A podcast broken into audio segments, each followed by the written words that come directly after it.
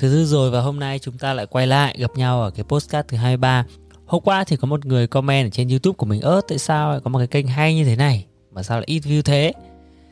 Thì mục đích của cái postcard trả bô ngay từ đầu là nơi mà mình chia sẻ về cuộc sống và những góc nhìn của mình. Cũng rất mong mà được nhiều người đón nhận. Nhiều vui thì tốt, Tuy nhiên thì ít cũng chả sao. Mình vẫn cố ra postcard hàng tuần. Tại sao lại phải cố khi mà nó có ít view, chả có view nào? Thì mình tự nhận là một người rất hay chỉ hoãn, nước đến chân thì mới nhảy. Cho nên nếu mà mình có deadline một tháng thì cũng hoàn thành chắc trước một ngày. Và một tuần thì cũng như vậy. Và việc mình tạo ra cái lịch livestream sản phẩm chủ nhật hàng tuần hay là ra postcard thứ tư hàng tuần cũng là một cách để mình cố vượt qua bản thân mình mà thôi. Hiện nay thì postcard cũng được 22 tuần và livestream thì được số thứ ba thì biết đâu đến cái postcard thứ 100 mình sẽ lại có một cái chủ đề chia sẻ mọi người là cách đập tan sự trì hoãn thì sao. Hơi lan man một tí, quay trở lại với chủ đề chính của ngày hôm nay. Mình sẽ chia sẻ với mọi người cái câu chuyện đọc sách của mình, một cái người rất là lười đọc sách. Nếu mà bạn nghe đâu đó các câu chuyện như là 85% người giàu đọc từ 2 đến 3 cuốn sách về giáo dục và lập mục tiêu hàng tháng mỗi ngày hay 88% người giàu thì dành ít nhất 30 phút mỗi ngày đọc sách. Rồi tỷ phú Warren Buffett đọc 600 đến 750 trang sách mỗi ngày. Elon Musk, Mark Zuckerberg, ông tỷ phú nào cũng đọc sách. Rồi khi mà quay trở lại Việt Nam bạn nhìn trên Facebook doanh nhân nào cũng chụp ảnh, livestream với một cái giá sách to đùng đằng sau. Rất là lung linh đủ mọi thể loại sách. Và rồi bạn chợt nhận ra rằng cả năm qua bạn cũng chưa đọc cuốn sách nào, chết mẹ, phải đọc sách ngay thôi cả thế giới họ thành công hết rồi, họ giàu hết rồi mà bạn vẫn còn ngồi đây mà không đọc sách. Nếu mà bạn thấy cái gì đó sai sai, thực sự thì việc đọc sách có dễ dẫn đến thành công hay không? Nói thật là mình cũng thích quan tâm tới việc đọc sách hay không, thậm chí là mấy cái ông mà chụp ảnh với cả mấy cái giá sách ở trên facebook ấy thì mình cũng thấy sảm sảm. Đọc thì ấm vào thân chứ chụp ảnh thì trông có vẻ như là nhiều sách thì thì rất là tri thức. Để rồi mình bắt đầu kể cho bạn cái câu chuyện đọc sách. À, đọc truyện của mình. Mình là một người lười đọc sách và mình nhận nhận luôn đó là như vậy. Ở chắc rằng chỉ có vài cuốn sách trong năm vừa rồi dưới một bàn tay thôi. Và có những cái năm mà mình cũng chả đọc cuốn sách nào. Trước đây thì mình nhớ những năm 2004, 05 bắt đầu mình vào học đại học thì mình đọc rất nhiều cuốn sách, ở sách hoặc là truyện. Đặc biệt thì mình nhớ mãi cái chuyện kinh dị Kỳ án ánh trăng của hai vợ chồng người Trung Quốc lấy bút danh nhập quỷ cổ nữ. Câu chuyện thì xoay quanh câu việc là có rất nhiều nữ sinh chết giống hệt nhau vào ngày 16 tháng 6 hàng năm, suốt 12 năm liền, tại cái địa điểm phòng ký túc xá 405 ký túc xá sinh viên của trường Y. Rồi đằng sau, tấm bi kịch đó là gì? Người hay là ma đứng sau câu chuyện này? Ai là người giết Thẩm Vệ Thanh? Bà điên hương Lan San là ai? Người yêu của Diệp Hinh là người hay là ma? Ở hung thủ của vụ án, mưu sát 405 là ai? Ai sẽ là người tiếp tục đến gặp tử thần vào ngày 16 tháng 6 năm sau. Và mình nhớ rất là nhiều các cái chi tiết và rất là cảm xúc đọc cho cái câu chuyện này. Thì mẹ kiếp chính mình sinh đúng ngày 16 tháng 6 hay là vì mình sinh đúng ngày đó nên là mình nhớ cái câu chuyện này. Và sau đó thì cũng không có quá nhiều cuốn sách làm cho mình nhớ về nội dung của nó như là cái cuốn Kiền Ánh Trăng này.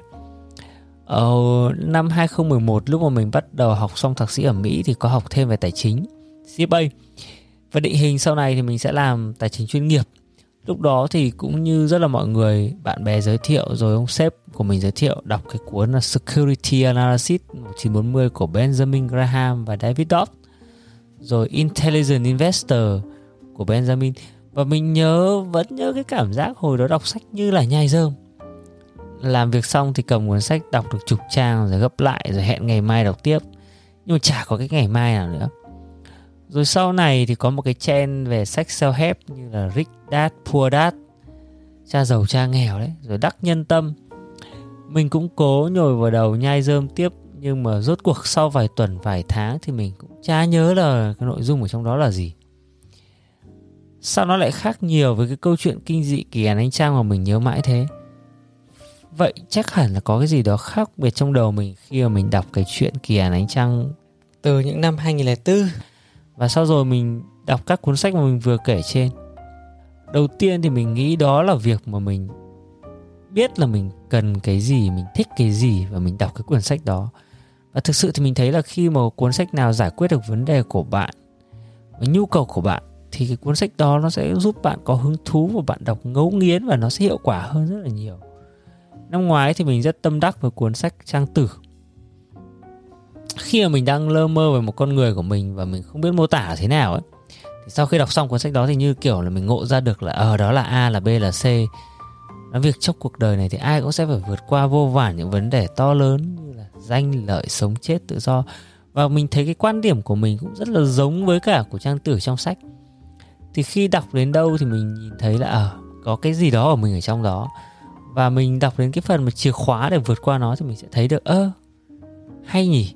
Hay chính là những cái con đường mà mình biết đâu mình lại, lại có thể áp dụng được cái cái này vào trong cuộc sống của mình thì sao? Và gần đây thì mình đọc một vài cuốn sách thương mại điện tử của Trung Quốc. Và kiểu đọc xong như là cái camera iPhone bị động nước lau rồi chụp lại nó nét căng nhìn rõ đến từng lông chân của thương mại điện tử Việt Nam.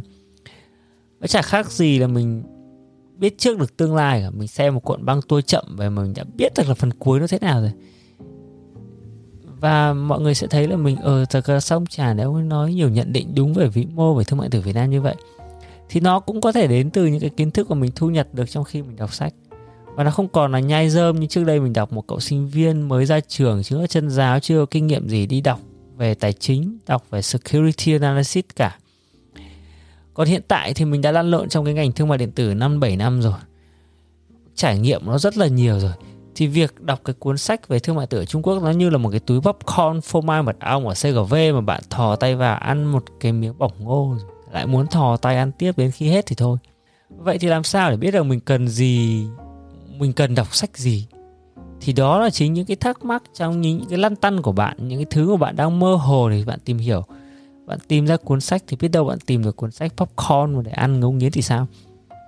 Ví dụ như là bạn đang là sinh viên đi bạn chưa có mối tình vắt vai nào mà đang thầm thương trộm nhớ của bạn học lớp bên cạnh, thì sao không thử tìm mấy cuốn sách về thấu hiểu tâm lý phụ nữ này? Hoặc là tìm xem một cuốn sách nào dạy làm màu, dạy tán gái thì đọc. Quan trọng là bạn phải say đắm vào cuốn sách đó thì bạn mới thấy nó hiệu quả. Hoặc là bạn mình thì làm một công ty IT đối tác người Nhật mà phải làm việc với họ biết phần trăm. Tại sao không tìm một cuốn sách về người Nhật Ikigai, Kaizen rồi những cái thứ mà gốc gác từ người Nhật đi để bạn hiểu về văn hóa Nhật hơn. Sau đó thì hiểu được đối tác của bạn hơn và có những cái câu chuyện để mà những lúc mà rảnh há ngồi với cả đối tác người Nhật của bạn thì nói chuyện với nhau cho nó bớt nhạt. À, một trong những cái lời khuyên mà mình thấy vớ vẩn nhất đó là cuốn sách này bestseller đấy bán chạy lắm ấy bán chạy ở Mỹ bán chạy ở thế giới lắm ấy. Về đầu tư về A về B về C nên là bạn nên đọc đi. Thì có rất nhiều cái cuốn sách bestseller nhưng nó chả liên quan đến cái vấn đề của bạn. Và nó cũng chả khác gì một cái bát rơm buồn chán là bạn. Nếu mà có cố đọc thì cũng phải nhai thôi. Cho nó ra bã thôi chứ cũng chẳng đọc lại được gì. Trông rất là trí thức nhưng mà lại nhạt tuệt. Và thời, thời gian đọc sách thì sao? Thì có rất nhiều người hay khuyên là hãy đọc vào sáng sớm hoặc là trước đi khi đi ngủ 30 phút. À, nhưng đối với mình thì mình cứ là có hứng thì lôi ra đọc thôi cũng không cố định. À có hứng hoặc là thời gian chết nào đó ví dụ như ở sân bay trong khi đợi chuyến bay là thời gian chết này hoặc là cho con đi học thêm trong lúc đợi rồi đến giờ đón nó thì chạy bộ ra quán cà phê trà đá ở gần đó thì đọc này.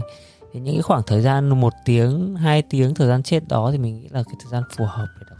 À, một trong những thứ mà mình thấy mình thích nó đó là việc gọi là lên đồ để đọc sách. Ví dụ như là mình sẽ tận hưởng cái việc đọc sách đấy hơn như là mình phải chụp một cái tai nghe headphone mềm mại chống ồn êm ái như là cái chai tai XM4 của Sony chẳng hạn. Hoặc là ngồi trên một chiếc sofa mềm mại vừa vặn với cả cái dáng người của mình. Hoặc là ngồi đọc trong một quán cà phê xanh tươi, tiếng chim hót líu lo chẳng hạn. Việc này nó sẽ giúp cho việc đọc sách nó thi vị hơn, nó hấp dẫn hơn và nhiều khi bạn sẽ có những cái cảm xúc tốt hơn khi mà đọc sách à, còn việc thích nốt thì sao? Có rất nhiều người đọc xong rồi dừng lại rồi để thích nốt xong đọc tiếp. Thì có lẽ mình không hợp với kiểu này lắm. Mình thích là đọc hết một chương đọc hết một đoạn dài sau đó mường tượng lại có thể là nốt hoặc là không. Quy trình của mình là đọc xong rồi suy nghĩ xong rồi viết. Hoặc thậm chí cái việc viết đấy nó sẽ xảy ra khi mình đọc lại lần hai lần ba. Cuốn sách nào thực sự hay ho thì mình sẽ chép lại bằng mind map và rồi hàng tháng thì mình có thể đọc lại cái mind map đó. Có rất là nhiều thứ bạn chưa ngộ ra ngay lúc đầu. Nhưng mà sau này, sau một tuần, sau hai tuần, thậm chí là sau vài tháng sau bạn đọc lại thì bạn mới hiểu về cái cuốn sách đó. Nó nói, lúc đấy nó nói về cái mục đích gì, ý tứ đó là gì. Lúc đó lại vỗ đùi đôm đốp. Ở qua câu chuyện của mình, một người lười đọc sách. Biết đâu mọi người lại tìm thấy được hứng thú đọc sách thì sao? Chúc cả nhà tìm được cái cuốn sách ngon như là popcorn, chứ đừng cố đọc sách dơm. Nếu ai nghe đây thì chắc là cũng là người rất ít ỏi, thân thiết với postcard của Trà Bô thôi thì thêm một like, một comment cho cái postcard này được đi xa hơn nhé. Xin chào mọi người, thân ái và quyết thắng.